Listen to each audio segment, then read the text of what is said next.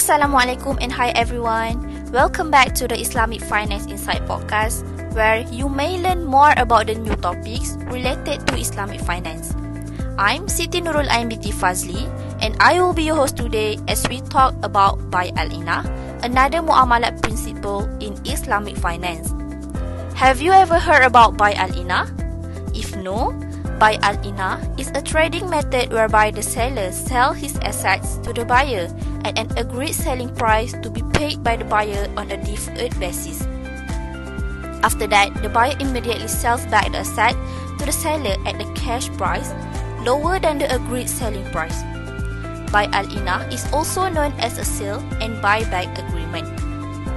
For your information, Bai al-Ina is very similar to tawarruq, but in tawarruq, there will be a third party that is involved in this type of Islamic finance as an intermediary. However, there are some views from Islamic scholars regarding Bai al-Ina permissibility. The majority were of the opinion that Bai al-Ina was not permissible because it was the legal excuse to legitimize usury, which is riba. The Maliki and Hanbali mazhab also think that it is considered invalid and reject Bai al-Ina to prevent practices that can lead to forbidden acts such as riba. Meanwhile, there are also Islamic scholars who accept and allow Bai al-Ina. Among them is the Hanafi mazhab.